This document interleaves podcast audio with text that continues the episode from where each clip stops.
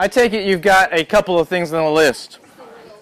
Let's report back. Let's get a bit of a um, compiled list up here going.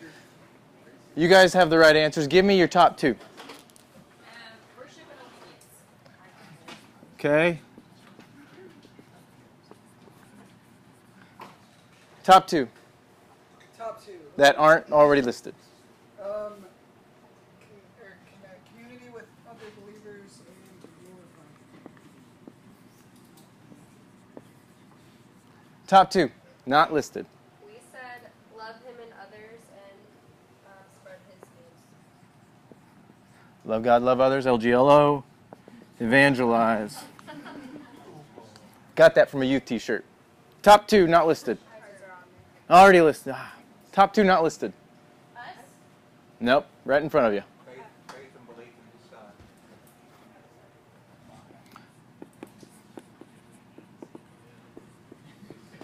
Studying His Word. And study.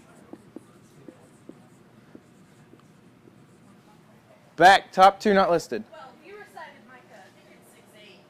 What? That's five things you eavesdrop what I know that verse.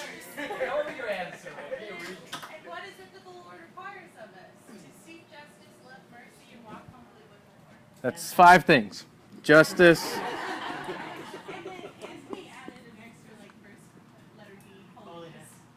Okay, whatever. Uh, back here, top two, not listed.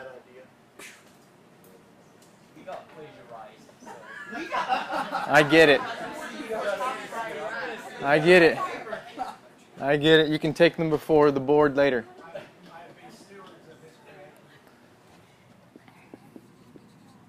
Any other ones? Not listed? Image bearers, yeah. Brown family, top two not listed. Already got you guys got any new ones with them? Okay.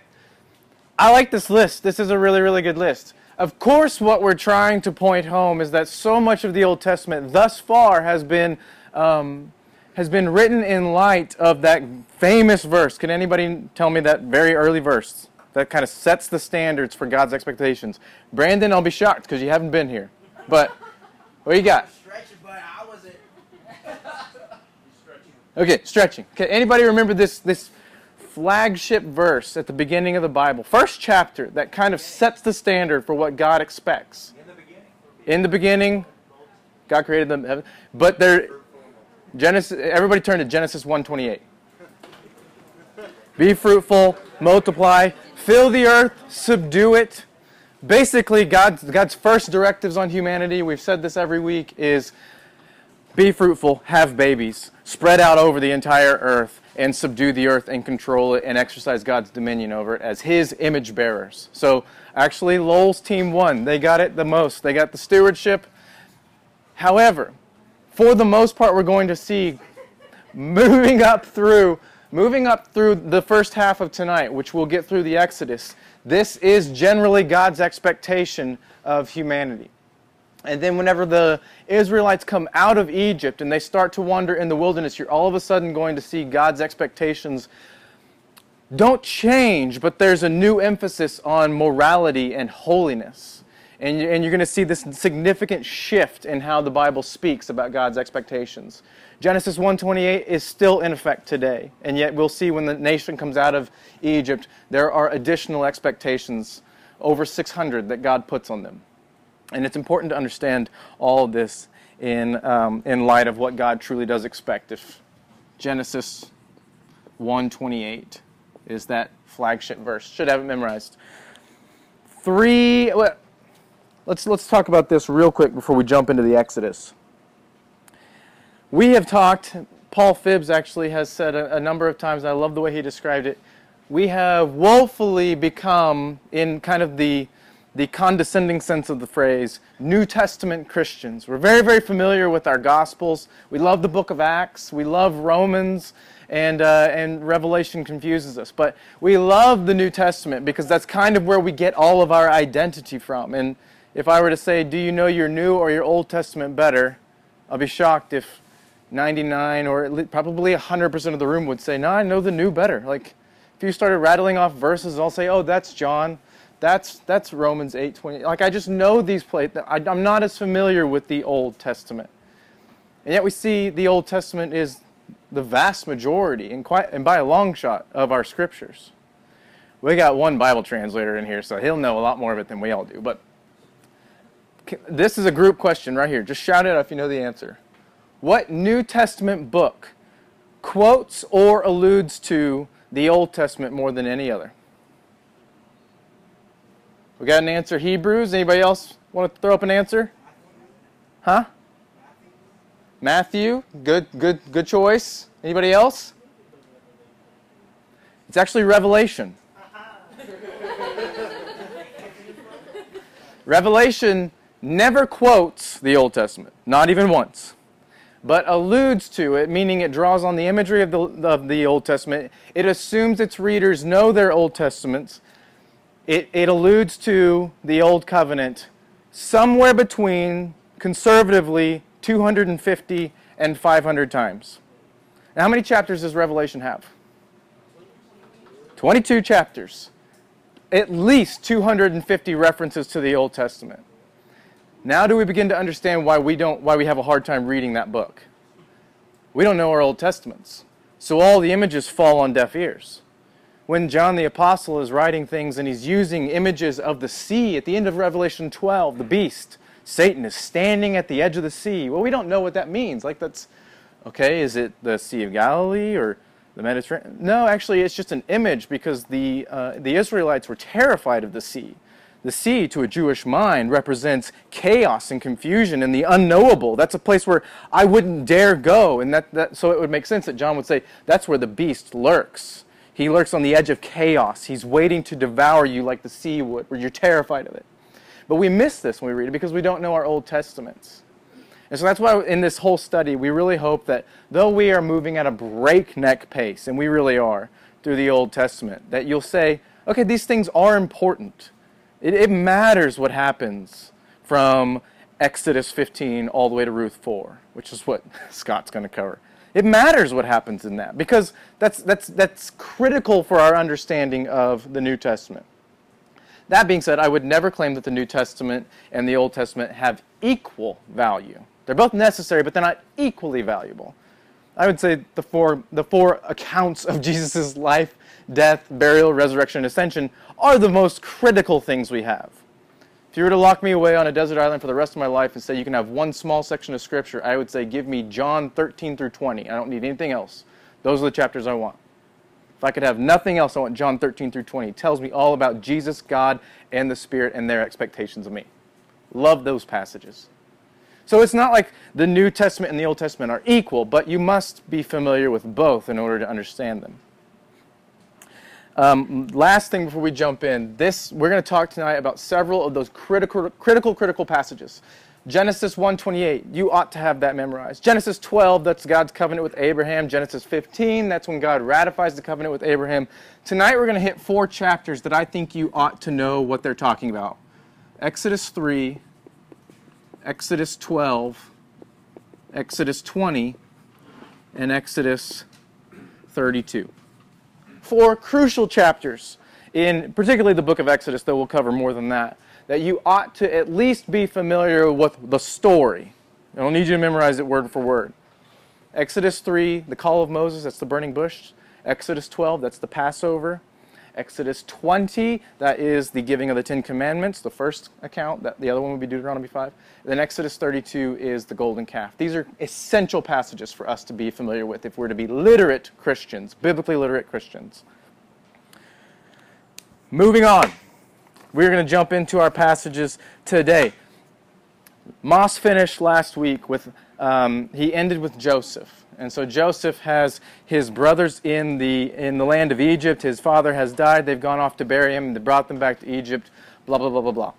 Now we move into Exodus. And this is, the, this is an entirely new account of what's going on. Remember Genesis 1:28 when I read these first couple verses of the book of Exodus. These are the names of the sons of Israel who came to Egypt with Jacob, each with his household.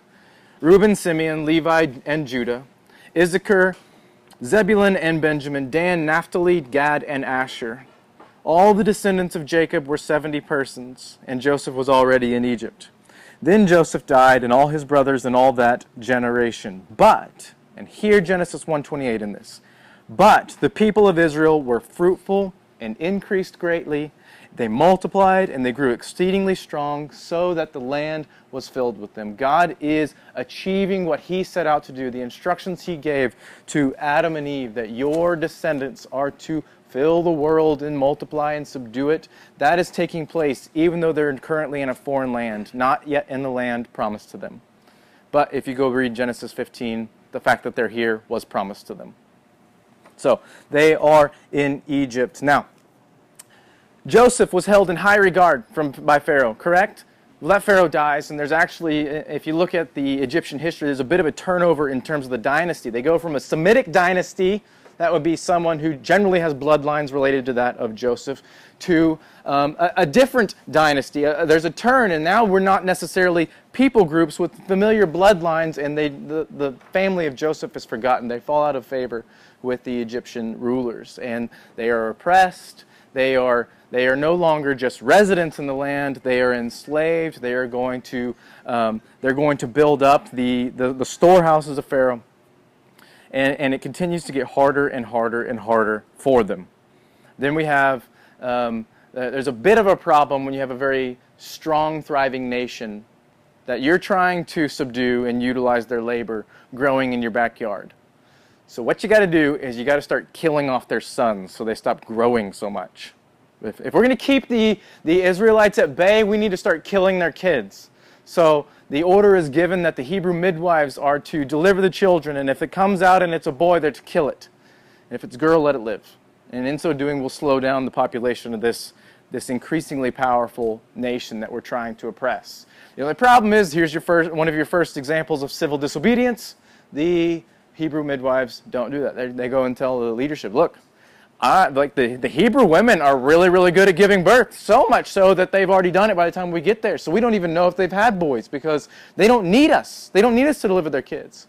Clearly lying, but the point is that they are, they are maintaining their call to be God's people and to, to be fruitful, multiply, and fill the earth.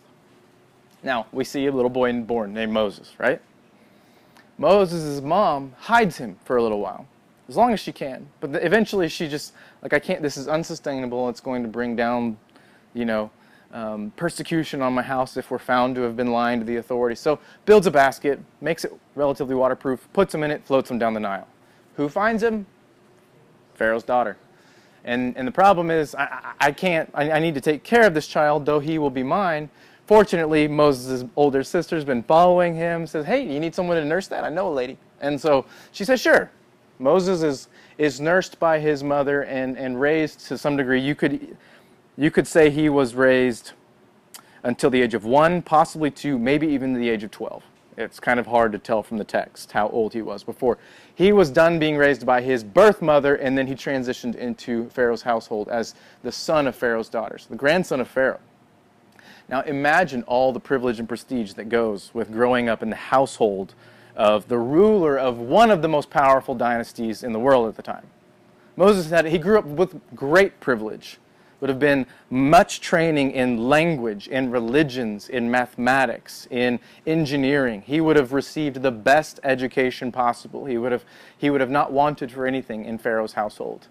And, and you can divide Moses' life up into relatively three sections of 40 years the age of 40, he realizes my people are being oppressed. He, he strikes down an Egyptian who is treating the Hebrews severely, buries him in the sand. Next day, he comes to try to break up a scuffle between two Hebrews and say, What, are you going to kill us like you killed that, that Egyptian?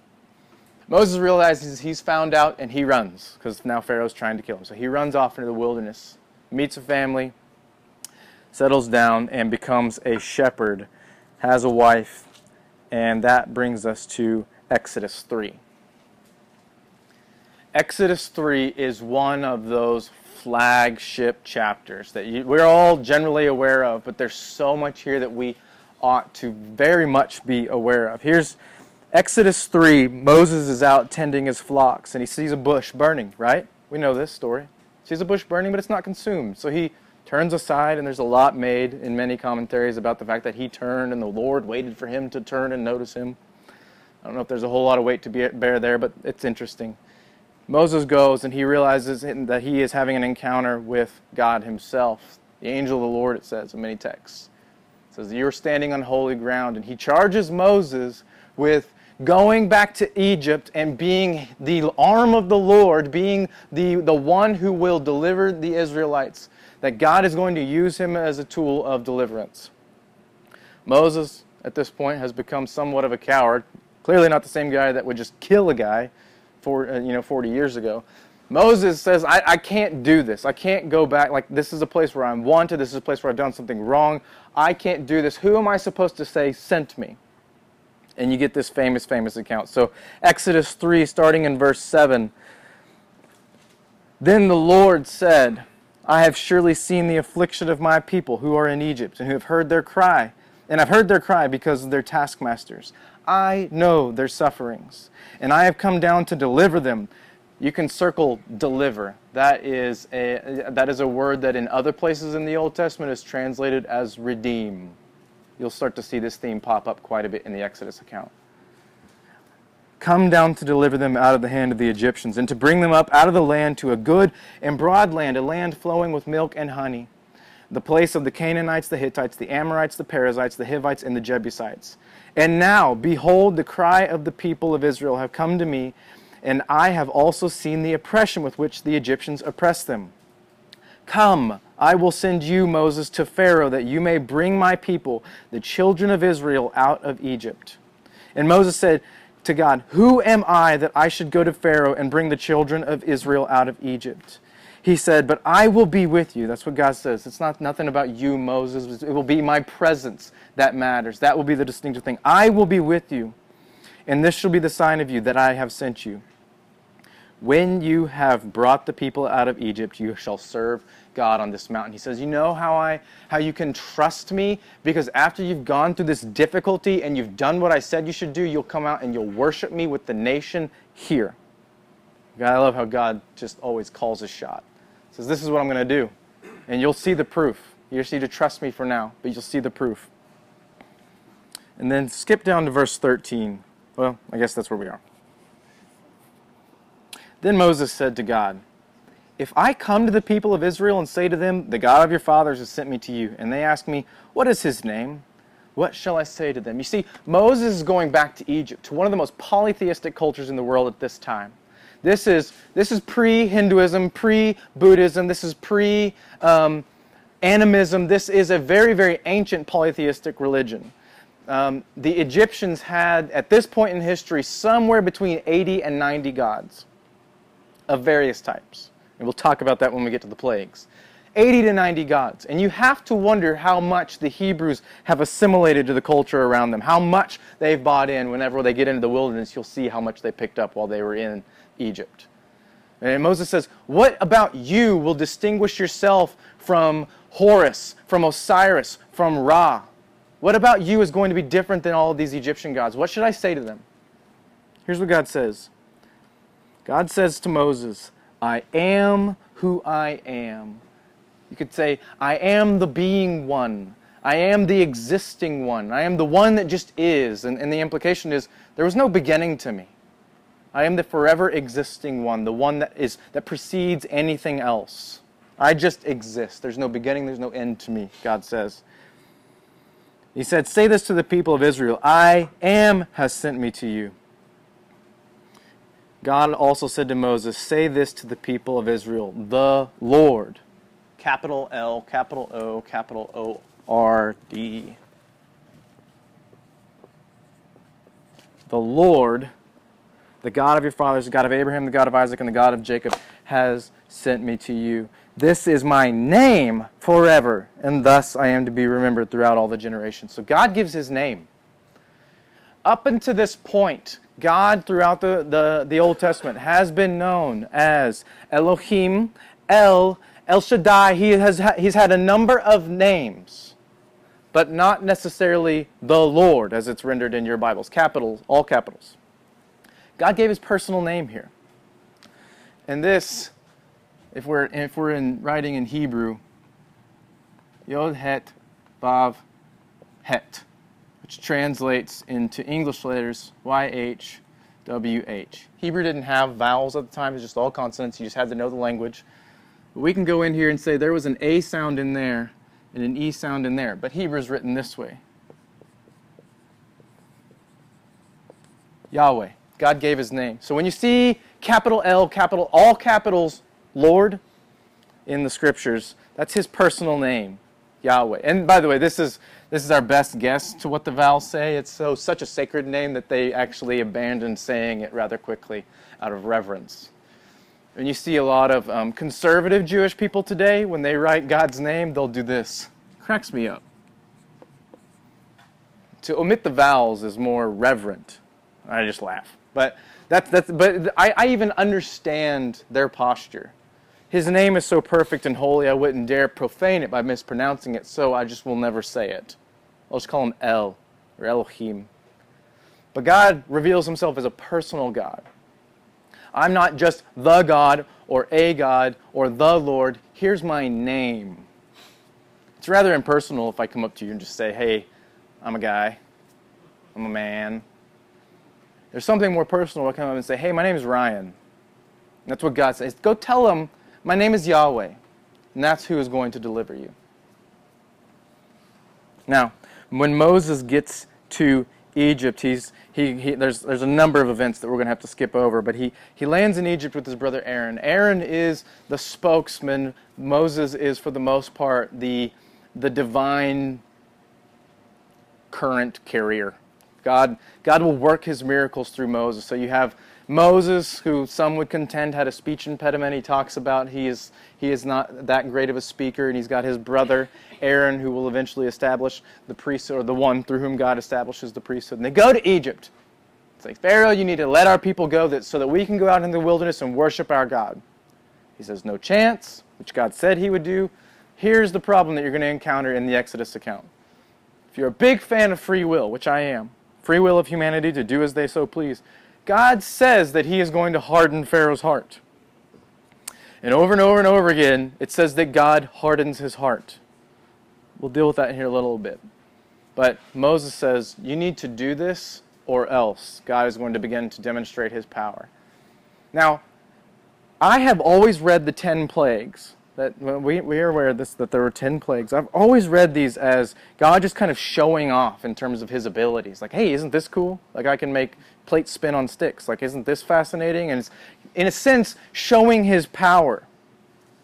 But if you go through and you study Egyptian religions, what he's doing is he is systematically attacking 10 Egyptian gods and proving himself supreme over 10 things or people or objects or whatever that Egyptians held sacred and thought had some sort of power.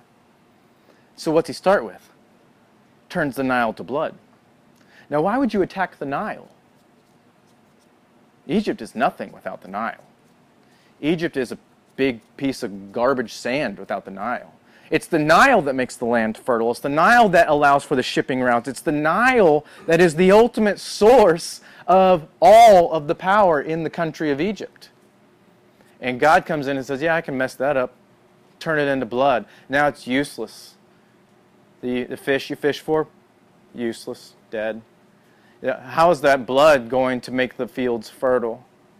He demonstrates his power over the Nile. The magicians, it's funny, the magicians um, uh, in Pharaoh's court can, for a time, keep up with Moses toe to toe. They can turn water to blood too. There's some demonic work going on here. Second plague, this would be the beginning of chapter 8 frogs in the land. I'm not going to go through, I would love to talk with you through it, but we just don't have time. I'm not going to go through every god that is assaulted, but there are various sacred things that are assaulted throughout. But we need to get through the plagues because there's some important stuff in chapter 12. So, in chapter 8, there are frogs in all the lands. The Egyptian uh, magicians go toe to toe with Moses and Aaron there too.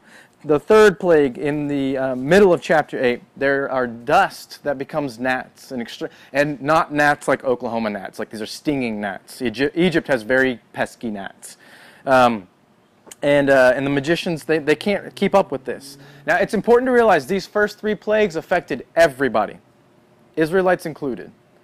These were general annoyances, complicated things, but not detriment, not a detriment to society at large. Now you're going to see God in seven plagues start to dismantle the nation and to cripple it economically, religiously, socially. He's going to just start to bury Egypt. The fact that Egypt could move on past this is quite incredible, and it actually probably took them a while to recover from what God did here. So, first three plagues affects everybody, even the Israelites in the land of Goshen. Plague four, flies in the royal palace. We are told in this account that there, that there is a difference between Israel and Egypt. Israel will not be affected by this plague, just the Egyptians. All of a sudden, if you're one of those biblical commentators that wants to say that all of these plagues were just natural disasters, natural circumstances, you've lost your ability to say that because now the plagues are distinguishing between people groups. Flies in the royal palace. At this point, Pharaoh says, "Okay, here's I got to compromise. I got to compromise. This this is starting to really bother me. So I'm going to let you guys go sacrifice, but you have to do it within the Egyptian borders. Go go do your thing, but stay relatively close." And Moses says, "No way." He says, "Okay, I got I got another idea. You guys can go sacrifice, but just go beyond the border, just barely, basically where I can still get to you with my armies if necessary." Moses says, "No way, not happening." Plague five the death of the domestic animals that were in the fields. This would have been a rough one because all of a sudden you're dealing with people's livelihoods. You're dealing with animals that Egyptians held as sacred. Go look at their gods. They are all personified with drawings of animals. And God comes in and just mows them down, kills them. Plague number six ashes, dust, and boil. They throw ashes in the air and uh, and everybody has these boils all over them. Just gross. Uh, that's actually one of the plagues I would have really wanted to see. That was that was pretty cool. But Pharaoh at this point is still calling his magicians. I don't know. He's kind of naive. Maybe his heart is hard. I don't know. But he's still calling his magicians. That was a Bible joke, by the way. Um, he's still calling his magicians, and they are impotent to do anything about it. They actually say, We are so severely affected by these boils that we are not coming anywhere near you. We're not doing this.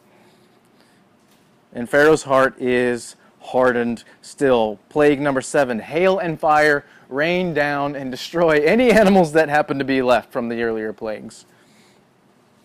And uh, plague eight locusts come from the east. And if any plants weren't destroyed by the hail and the fire, now they will be just chewed up by these locusts. And you see God just tearing the nation to shreds, killing off the livestock hurting the people, injuring them with medical problems, killing off any remaining livestock, and damaging all of the crops. And then, if that's not enough, let me send in a plague of locusts to just polish it off.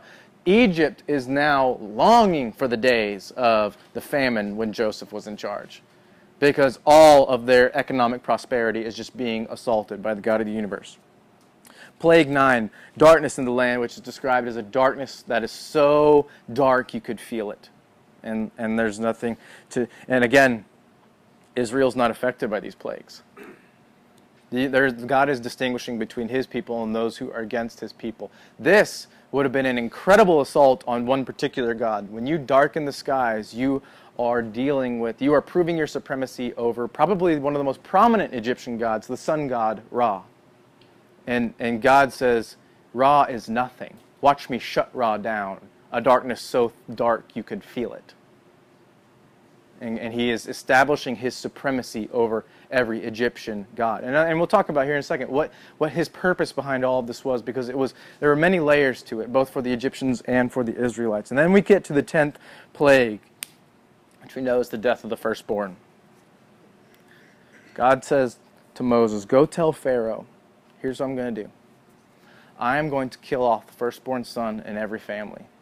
And, and here's, the, here's your ability to make sure that I only discriminate against those who are against me. I'm not going to just pick Israel and Egypt. I'm going to pass over the homes that have done what? Slaughtered a lamb, rubbed its blood on the doorposts and the lintel with a hyssop branch. Now, for a room full of Uh, admitted New Testament Christians, we see the connection now. What was the distinguishing mark of the Israelites? And here's where I would like here's where I would like Paul, you should have used this illustration. It was not their circumcision. It was not their Jewish or Hebrew language. It was not their dress. It was not their cultural distinctives. It was nothing that distinguished them from the Egyptian households except blood from a perfect lamb that was covering over them. Now, it's also interesting to look into the text because we always assume, I think, or at least I did, always assumed that it was uh, an angel of death that comes through and mows down the firstborn sons of Egypt. And if you read it, it's God Himself that comes in and kills them. And this is, this is where we've got to deal with certain things whenever we want to just sell God as this gentle, um, this gentle deity who always is going to just kind of coddle you. Because this is the same God that mowed down a nation of firstborn sons, just killed them. And, and I would argue, rightfully so, not in a bloodthirsty, megalomaniac type way. Rightfully so, with all of his justice maintained and upheld. But here's, let's read in chapter 12, a very, very important chapter for us. Chapter 12, starting in verse 12.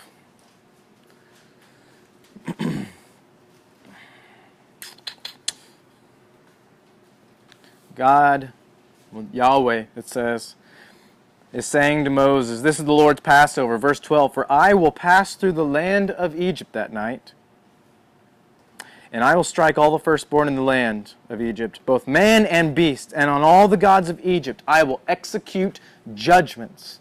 You see, he just, he just basically said what the plagues were. On all the gods of Egypt I will execute judgments. I am Yahweh. The blood shall be a sign for you on the houses where you are, and when I see the blood, I will pass over you. And no plague will befall you to destroy you when I strike the lands of Egypt.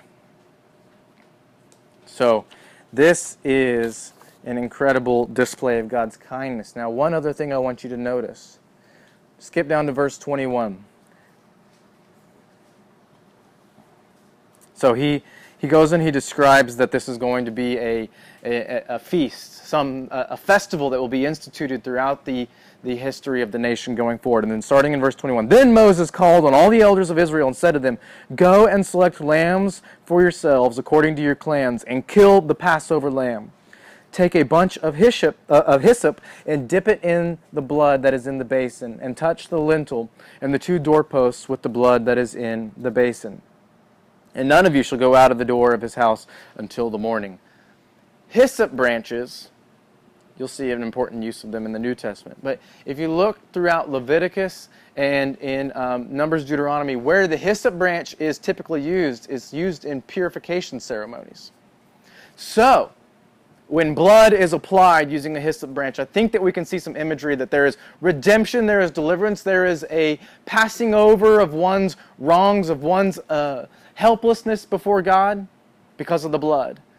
And I, and I, I, love that this picture of it was applied with hyssop, that there's, there's something of an, expectation, an expectation, there's a purification going on, a, a movement towards holiness that we will see going forward. Now, this um, clearly the blood points us towards Jesus, and the killing of the firstborn is God's final assault on the gods of Egypt. Who was Pharaoh in the eyes of most Egyptians? He was a god. How powerful are you if you are powerful enough to kill a god's son, who himself is considered deity? That is God putting the stamp on his supremacy over all of the idolatry going on in Egypt. Um, we won't we won't read it for the sake of time, but if if you want to go and see how this stuff is all applied, go read all the Gospels have it, but go read Luke 22. Great chapter that that describes both the Passover meal that Jesus has with his followers, and uh, and you'll see that the the the the wine represents the blood that was used, and then the breaking of bread is kind of the feast of the unleavened bread that was instituted as a celebration for leaving Egypt. And with that, they plunder the Egyptians. The Egyptians hand over all their goods, all their jewelry, just as God said they would, and the nation goes out. And they, they run into some things. You have the, the nation, they have the Egyptians chasing after them, the parting of the great. And we're not going to go through all of that, but they have left Egypt. And I want to draw our attention to a couple of things. The plagues show four separate things, or four important things that I think we need to take a look at. There are several things that we need to see here. The plagues, first, were designed to free the people of God. They were redemptive in nature. They were intended to free the people of God, therefore, they were redemptive in nature. Two, they were a punishment on Egypt. They're described as being a punishment on the Egyptians for their uh, oppression on the Hebrews. So, in that sense, the plagues were also a judgment. And I know that that doesn't always have an E there, but whatever. You can spell it both ways. Three, the plagues were designed to demonstrate the foolishness of idolatry. You want me to show you how stupid idolatry is? Watch me assault all of these gods you think are so impressive. And one by one they fall. And so, in that sense, they were um, revelation. The plagues told the truth about who the true God is. And then, four, they clearly demonstrated the awesome power of our sovereign God. They were intended to bring him glory. So the plagues are not just cool stories of God doing magic tricks. They are pictures of him redeeming a nation, judging another nation, and revealing who he is in a way that he would bring him glory. It's fa- I actually read a really good article this week by a guy named, if you want to go look at it, his name is Peter Leithart. and he writes for a, a um, you call it a magazine, I don't know, a association called First Things. And he draws a beautiful picture between the 10 plagues in Egypt, the first three of which actually were kind of directed to everybody as a whole, the last seven towards those who were against God, and 10 plagues in Revelation, the first three that are actually experienced by the people of God, and then the last seven which are poured out on those who hate God. The, the connections aren't perfectly clear, but it's fascinating to read him say there's this incredible consistency between how God works in Exodus and in all the way at the end of time in the Revelation. Here's a couple things we can take away. One, we should always know that the same God who humbled Pharaoh, who was able to dismantle the most powerful nation at the time, is the same God who is in control when silly people like ISIS, North Korea, and such are in power. This is where like I can read the Exodus account and, and say, okay, we'll be fine. Like God is not upstairs shaking in his boots because of what's going on. The same God that could destroy a nation like Egypt and absolutely humble it can do the same thing today. The same God who is able to demonstrate that much power has decided that on his people, he will look on us with unmerited kindness and mercy, which brings us to our knees in worship. That he who has the ability to exact this kind of judgment chooses not to and offers us our own Passover lamb. And then finally, the plagues are a testimony to the absolute power of God, his willingness to deliver everyone and his ability to perform exactly which he promised he would do way back in Genesis 15 when he said, You're going to go into a land, land that is not yours for about 400 years. And when that's up, I'll handle it. You'll be fine. Now, most of them are going to die in the desert, but that's their fault. Um, la- one last thing before I hand it over to Scott. Flip way over to Luke 9. Because the Exodus, here's one reason that it would be helpful for us to study the Exodus well. In Luke 9, you have an account of the transfiguration, where Jesus goes up on the mountain, he's transfigured, and he's with Moses and Elisha. Now, listen to this. starting in verse 28. Now, about eight days after these sayings, he took with him Peter and John and James, that would be the inner three, and went up on the mountain to pray. And as he was praying, the appearance of his face was altered, and his clothing became dazzling white.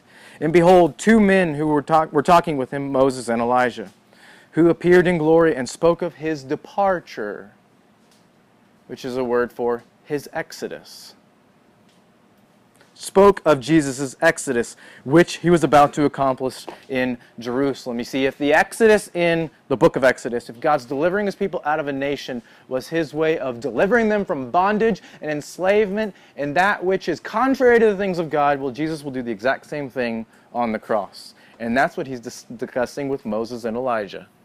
He's talking about his exodus, where he will go and deliver everyone from bondage and the things that are in opposition to God Himself. It's important that we study the Old Testament so we can understand the New. Any questions, thoughts? Okay. Take a three minute break, use the restroom, get a drink, whatever you need, and then Scott will pick it up. The, the author, what, what, uh, what's the, the organization? Okay. If you have your Bible, open to Genesis 1. Hold up, put your finger in Genesis 1, and then go to Exodus 15. Genesis 1, Exodus 15.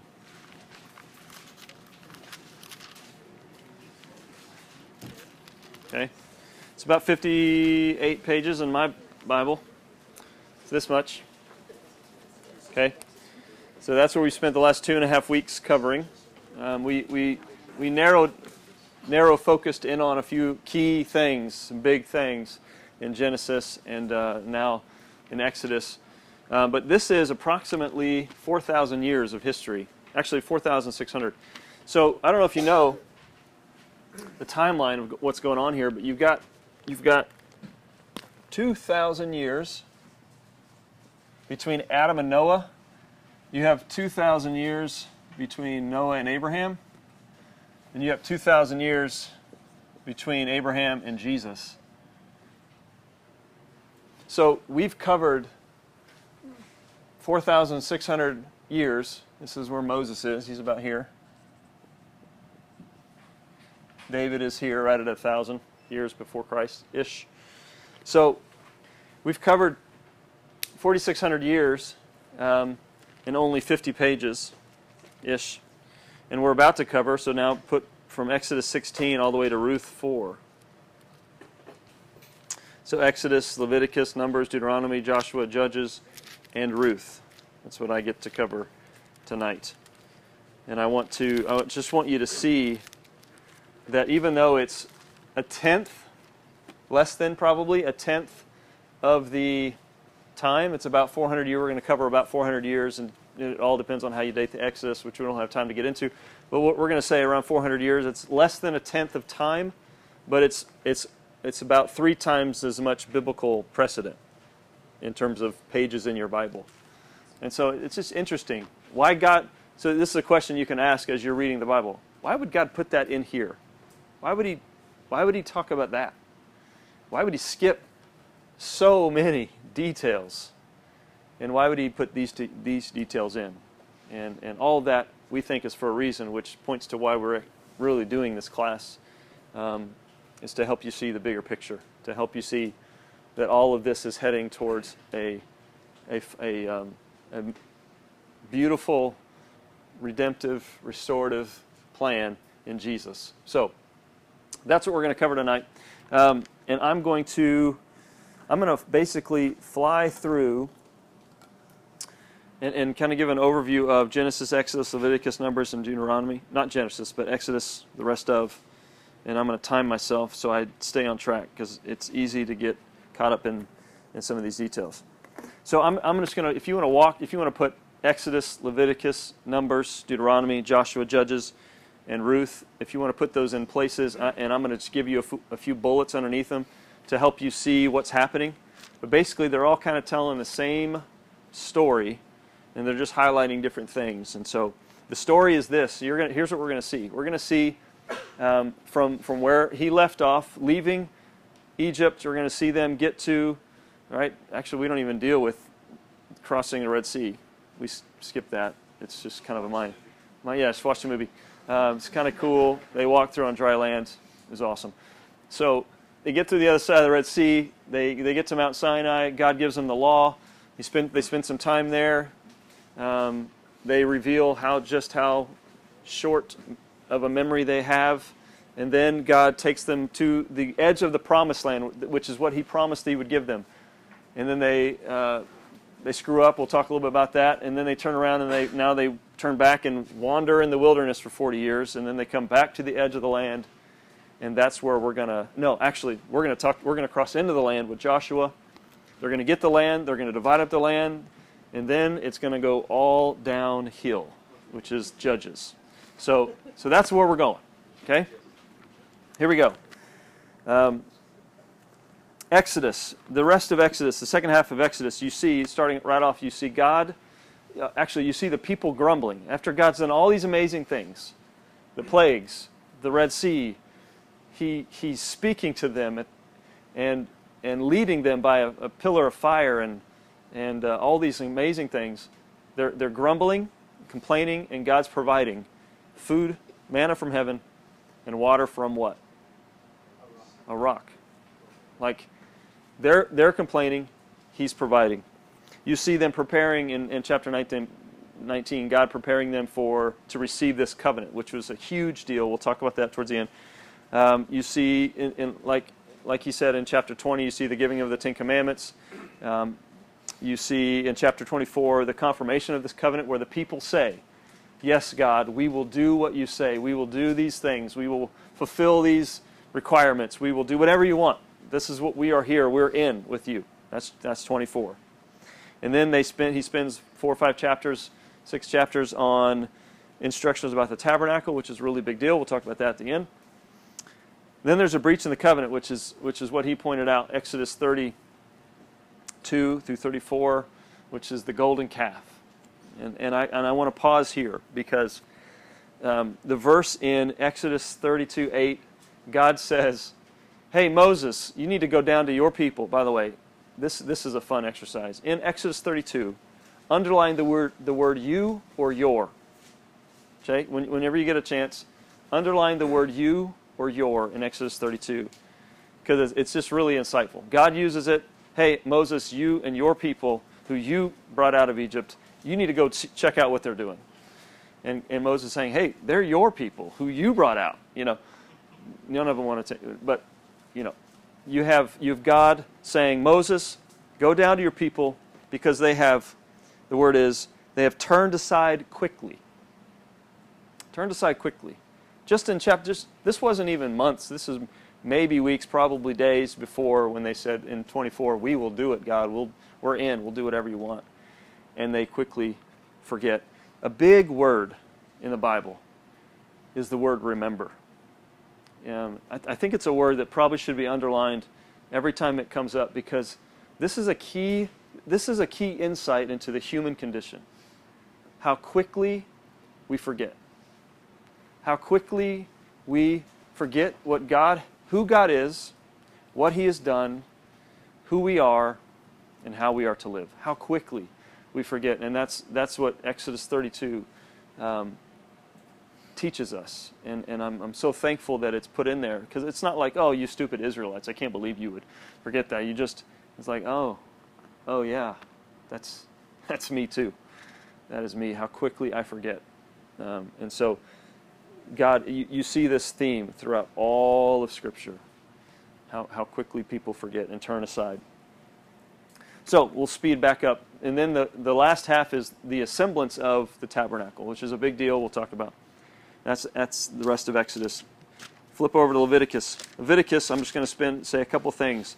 It's basically a further, deeper understanding or unfolding of Exodus. More laws, more explanations. By the way, there's not just 10 laws given, there's 613 laws, actually, in the Old Testament. That's, that was 613 laws, and they were to cover any and every situation. And they weren't, they weren't exhaustive by any stretch.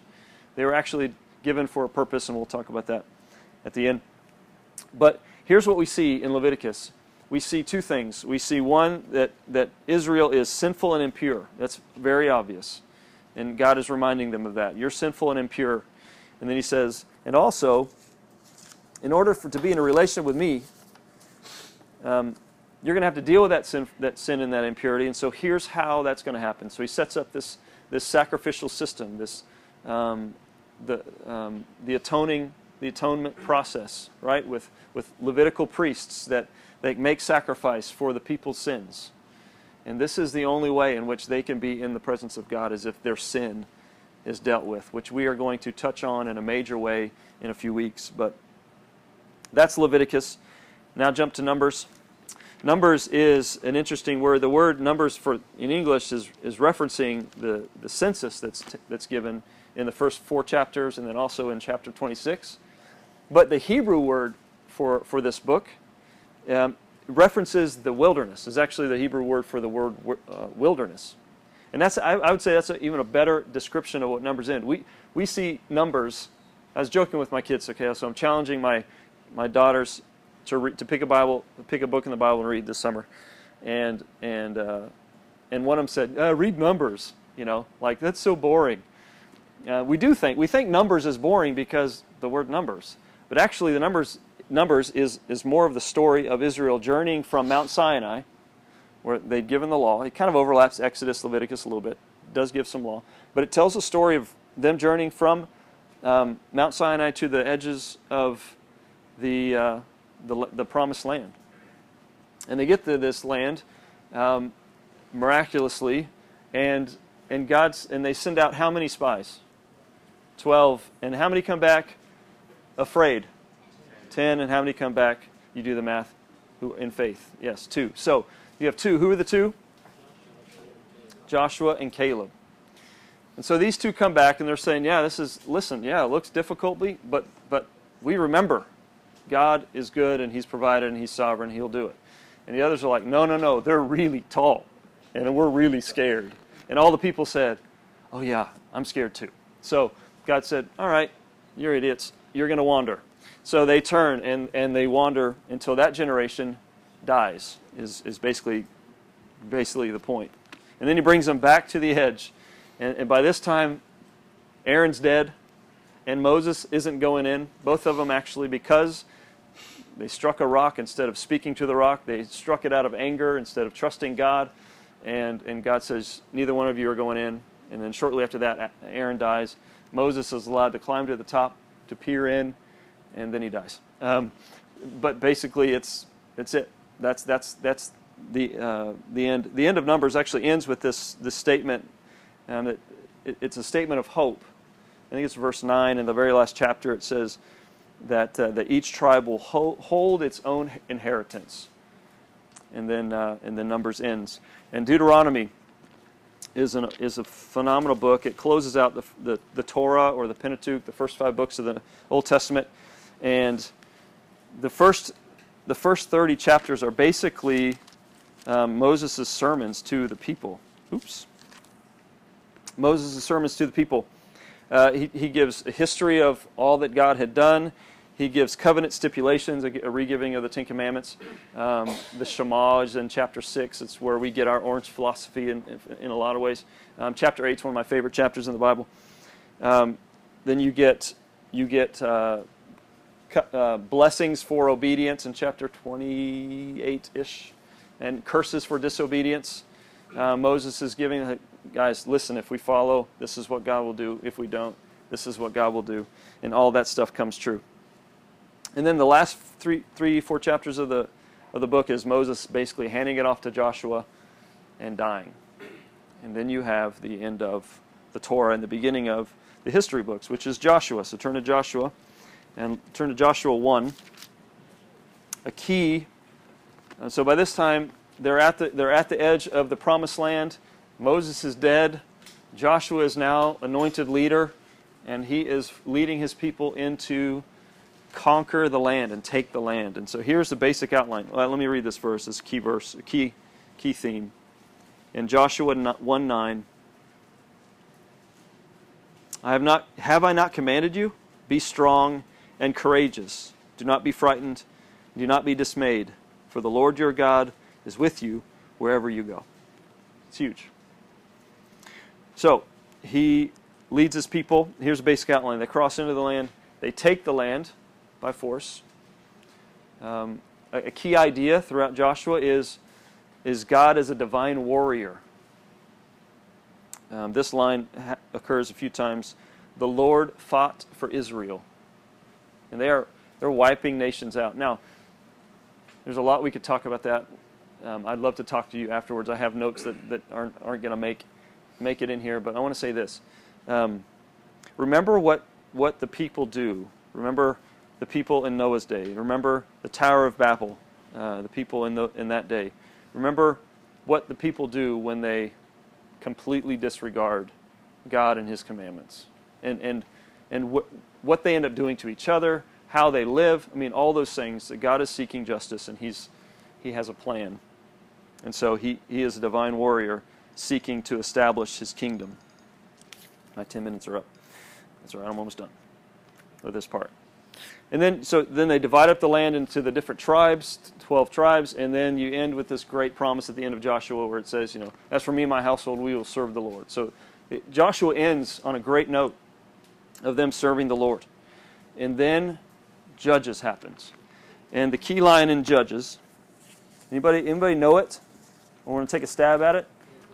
The key refrain, say that. Yeah.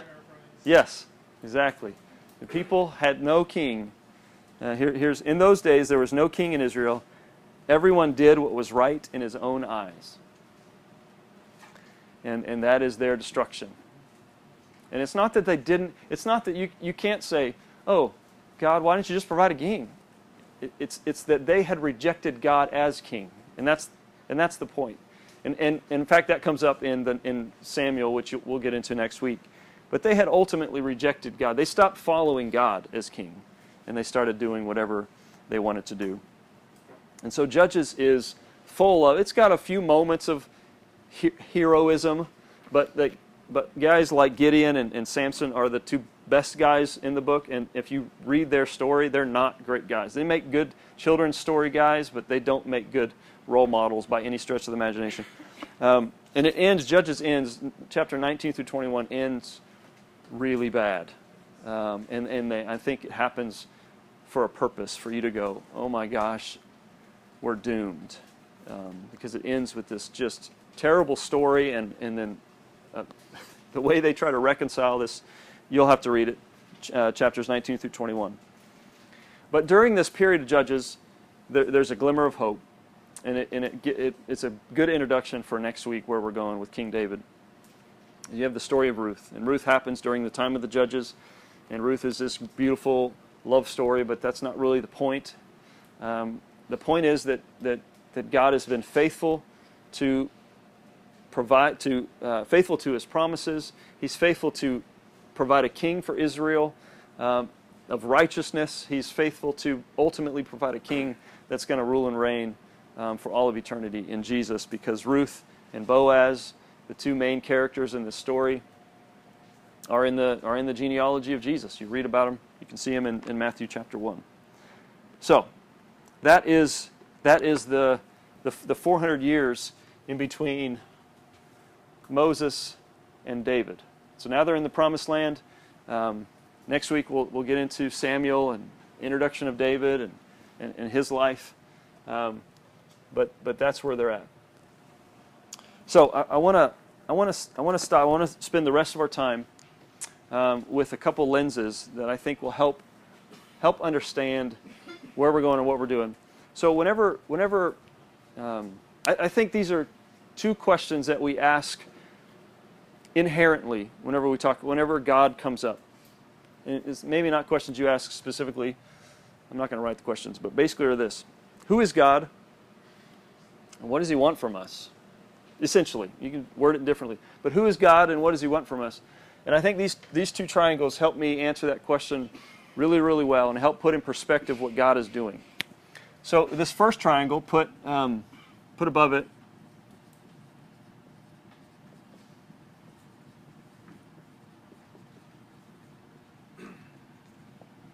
covenant covenant relationship.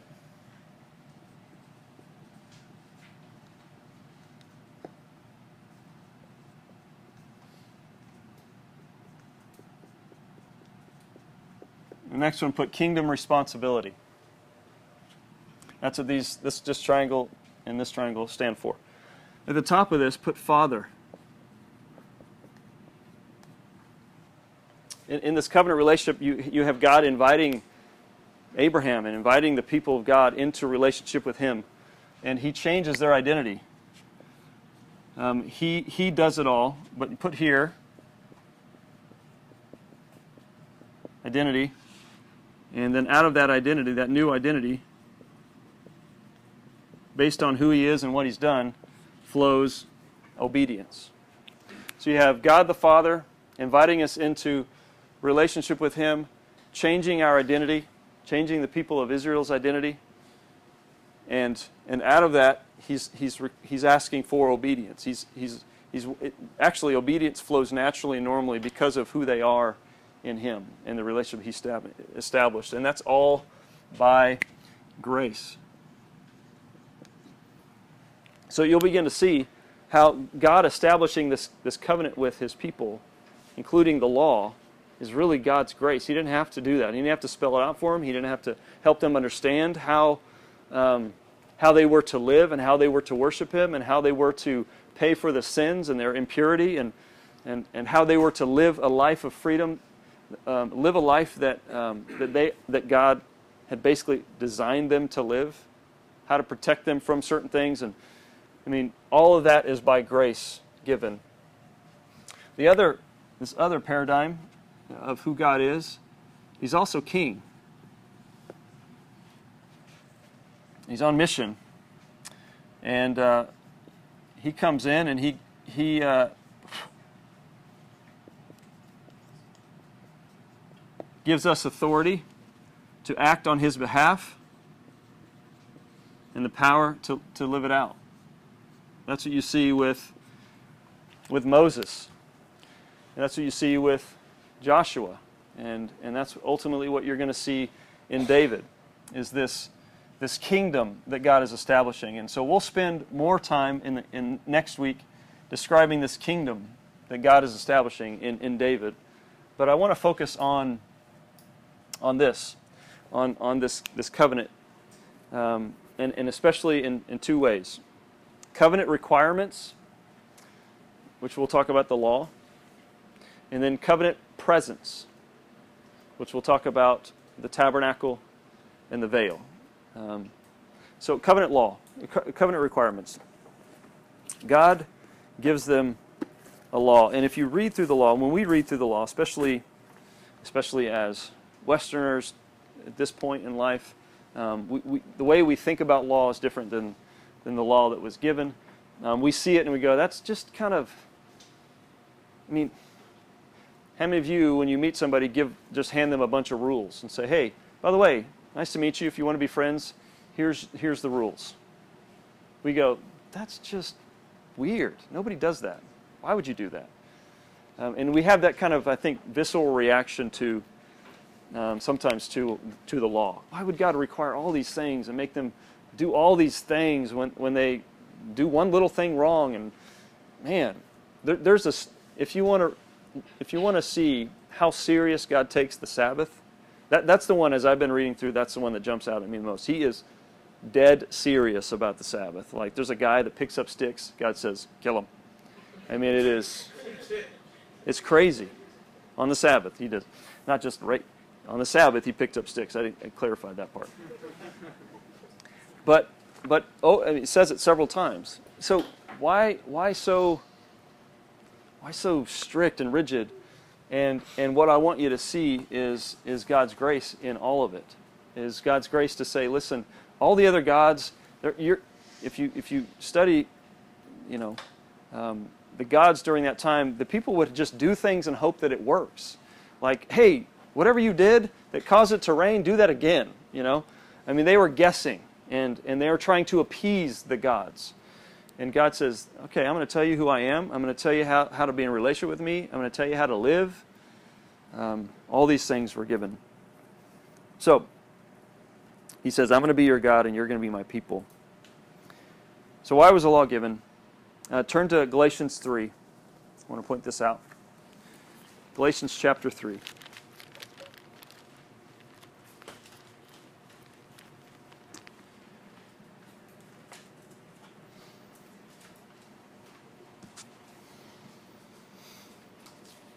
Uh, 3 verse 23.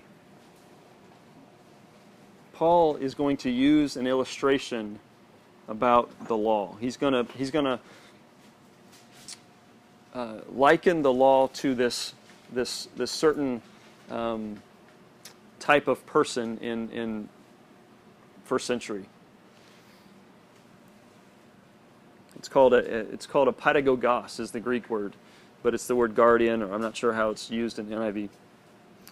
But starting in verse 23, he says, Now before faith came, we were held captive under the law, imprisoned until coming faith in Jesus would be revealed. So then, the law was our gar- guardian until Christ came, in order that we might be justified by faith. But now that faith has come, faith in Jesus has come, we are no longer under a guardian. For in Christ Jesus you are all sons of God through faith. So here, let me explain. This guardian, the guardian's job, um, basically, a, father of the household would say would hire a guardian. We know this of, of Alexander the Great. He had a he had a guardian, and I believe it was Socrates or Plato, one of the two. I think Socrates. So Socrates was hired to to be the guardian of Alexander the Great's children, son.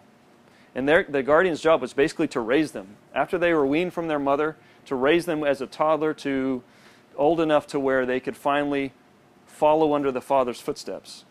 And so the guardian's job was to teach them and to raise them and ultimately point them to their father and point them to but they were a slave. The guardian was a slave in the house. Wasn't a wasn't an owner in the house at all. And the son wasn't a, a true heir. And so it's this it's this beautiful analogy of the true heir was put under the guardian's care until the right time. And the right time came and the son is now an heir. The son is now next to the father. The son is now going to take the father's business and all, all that. So, so that's the analogy that he's given. In verse 27 For as many of you as were baptized into Christ have put on Christ, therefore there is neither Jew nor Greek, there is neither slave nor free, there is, there is no male or female, for you are all one in Christ. And if you are in Christ's, if you, and if you are Christ's, then you are Abraham's offspring, heirs according to the promise. So he, right there, in, says, listen, the law was meant to point you to Christ. It was meant to get you there. It was never meant to guard, and to watch over you, to, to be your Savior, to be your Father. It's always been about Jesus. And so this is what makes sense in, in Matthew 5 17 when Jesus says of, of the law and the prophets, He says, I have not come to abolish them but to fulfill them. Jesus loved the law. He loved the, we, we the law gets a bad rap. We think, oh, it's you know, don't live under the law, live under Christ. Jesus loved the law because the law helped the people understand the heart of God and the character of God and the, the, the way in which we are to, to live in a relationship with God. And, and Jesus says, Yeah, I didn't come to abolish that as if that was pointless. I came to fulfill that. And now it's me. Live under me. Be in me is, is what Jesus is saying. The law, um, so check, listen to this. The law was given in order to remain in a relationship with God, okay? Know the heart of God, walk in His ways, live a life that honors God, and then walk in freedom. Um, so,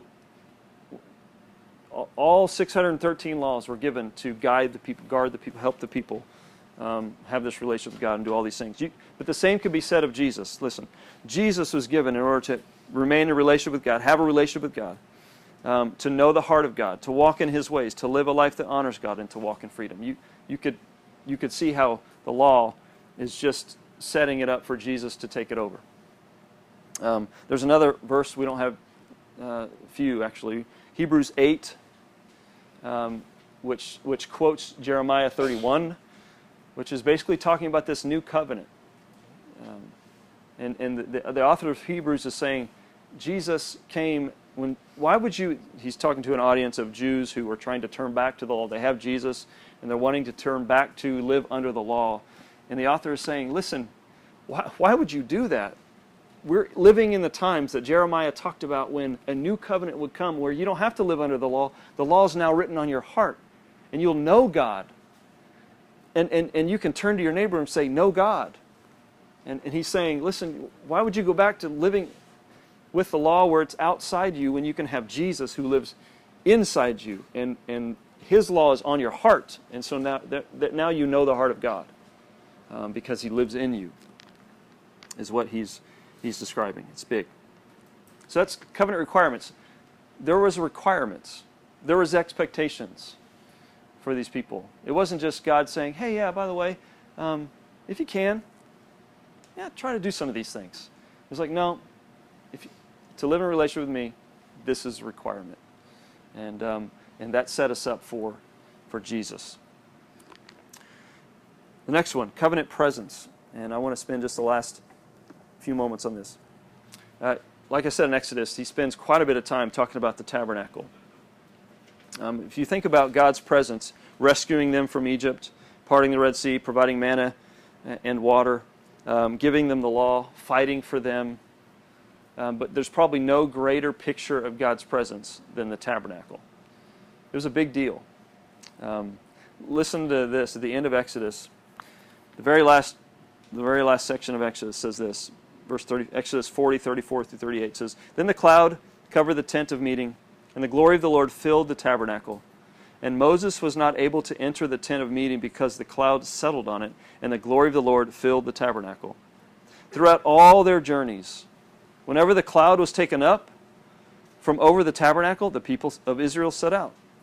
But if the cloud was not taken up, then they did not set out until the day that it was taken up. For the cloud of the Lord was on the tab- tab- tabernacle by day, and fire was in it by night, in the sight of all the house of Israel throughout all their journeys. So if, if you look at the way God set up at some point, I can't remember exactly where, I should have put this in my notes. Um, you have you have all the the people he puts like you know um, Judah and Ephraim and Manasseh and all these um, all these tribes. He has very specific places where he wants them to camp around the, the tabernacle. But it's all right in the center. This is not to scale, by the way.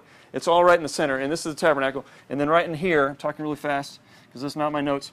You have you have you have the tabernacle. You have the tent of the outer court. This is the outer court. You have the holy place. Uh, no, no, no. You have right. Yeah. The holy place. Here, here's the point. You have the Holy of Holies right in the middle. That's all I know. Um, this may be the outer court. This is where the priests go, and this is where the, only the high priest can go. Right in the Holy, Holy of Holies, right in the middle. So, so all of Israel, they could step outside their tent or teepee or whatever it is they, and they could see the cloud, and they could see the fire, and they could know God is with us. That was big, right? Like no other God had that kind of manifestation, and, and God's presence was made known. And so whenever it would lift, it would mean it's time to go. Pick up the tabernacle, we're going. And then whenever it would settle, it's like, okay, it's time to stay. This is where God wants us. Um, so tabernacle equals presence. So how does this point us to Jesus? How does the tabernacle and the presence of God point us to Jesus? What was in, in, in the birth narratives, okay, Matthew 1, Luke 2, what is a name given to Jesus that might give us, to help us with this? What's that? God is with us? Emmanuel. Emmanuel, God is with us. So, quick, quick fast forward. You have tabernacle, a temporary. You have the temple, permanent thing, and same thing, um, smoke and fire. And then you have God, the Israelites doing their thing, which we'll talk about next week um, rebellion, idolatry, the whole thing. And eventually the ark is stolen. The Ark of Covenant, which, by the way, I didn't bring up, that's where God says, I will meet with you there. And the ark lived in the Holy of Holies. So it was stolen, all this stuff was happened, And the, the, the intertestamental period, the period of 400 years between the old and the new, there was no cloud, no fire. And the people wondered, did we, did we screw up so bad that he's gone? And then the next scene enters, and it's Jesus. And he's Emmanuel. And now he's with us. And if you study the presence of God, there, there's a progressive presence. You have God walking with him in the garden.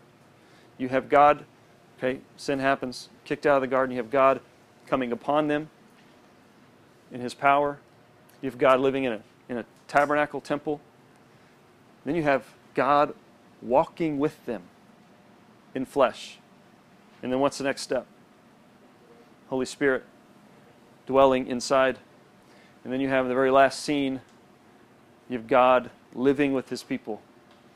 And so there's this progression of presence in, in the Bible that I think is pretty cool. The next thing is this, this veil. And I think there's actually two veils, but the, the main one was this veil right here. It was about 60 feet high and three inches thick, and it, and it covered, it stopped people from the presence of God. So even though you had the presence of God, the veil meant separation. It meant God is in there, but we're not allowed to go in. There's only one guy that's allowed to go in, and he can only go in one time a year. And man, he better be right before God because we're going to tie a rope to him and pull him out if he's not. Um, and he'll be dead. So, so it was one day a year the high priest would go in and pay for the sins of the people because there was separation. Um, and so, does anybody know what happens when Jesus is crucified? The veil is torn. Here's, yes, here's Matthew 27 50 through 51. And Jesus cried out again with a loud voice and yielded up his spirit. And behold, the curtain of the temple was torn in two from top to bottom, and the earth shook, and the rocks were split. And so God says, boom, no more separation. And then I love this verse in Hebrews chapter 10, um, 19 through 22. Therefore, brothers, since we have confidence to enter the holy places by the blood of Jesus, by the new and living way that he opened for us through the curtain, that is, through his flesh, and since we have a great high priest over the house of God, let us draw near with a true heart and full assurance of faith, with hearts sprinkled, cleaned, uh, sprinkled and cleaned from an evil conscience, and our bodies washed with pure water. The, the author of Hebrews is, is again saying, why would you go back to this system and, and live with this separation when you can have Jesus and have you can enter right into the Holy of Holies. You can enter right into a conversation with God and, and have confidence because of what Jesus has done, not because of what you have done, but because of what Jesus has done. And there's no longer separation between us and Him because of who Christ is and what He's done, and because of His Spirit living in us. Okay. Um, any, any, any thoughts, any questions? Maybe um, what's uh, three bold people that want to say something that's jumped out at them today, something that's that's helped them see something better or more clearly, or um, and and not about Ryan and I, but just something that God's Word has shown. Yes, there's one bold person. Um, I think the emphasis on uh, God showing who He is, His character in the law is really important. I was in a conversation with a Reformed Jew, kind of friend of mine, and like in in that mindset, they kind of think of the law as more as like catch greases to God, where it's like you don't, you don't really have to do it, just Yeah. and it's like no, this is serious. Yeah. This is who God is. the character of God seen through the law, seen through His commands. In fact, you can. This is a this is a really helpful thing as you're reading through the New Testament, especially.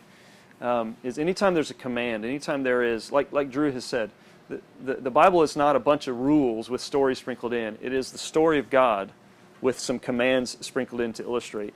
Whenever you're reading through the New Testament or even the Old, and, and there's a command, God wants me to do this. And every command is pointing to an intricate, uh, uh, um, an indicative statement about who God is, a, a character of God. Like the reason He wants us to do this is because of who He is, what He's done, and now who we are in Him. And so it, it, it's uh, something we do with, we talk about with college students um, because it's easy in, in church growing up in high school to say, yeah, I'm not supposed to have sex before marriage because it's bad. I could get AIDS. Um, I could get somebody pregnant. Um, it's, it's scare tactics that instead of saying no, like it points to the character of God. Like it's it's saying you don't trust God. You don't trust He's going to provide. It's it's saying He has a plan. He designed it for a reason. It's saying all these things, um, and so it's it's just helping connect these commands to the character of God. So I like that. A couple more. Um, not too long ago, I was having a conversation with someone who believed that um, no matter what God you worship, you can get to God, like God through whoever that is. And All paths lead to God. Kind of. A, and I just uh, have never used plagues attacked the Egyptian gods.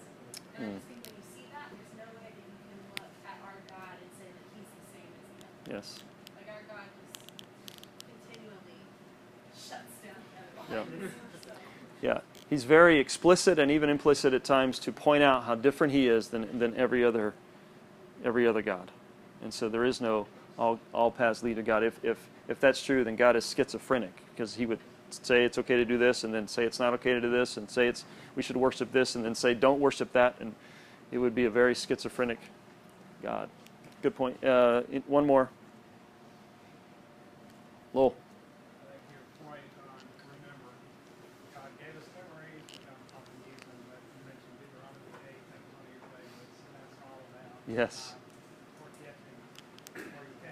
I think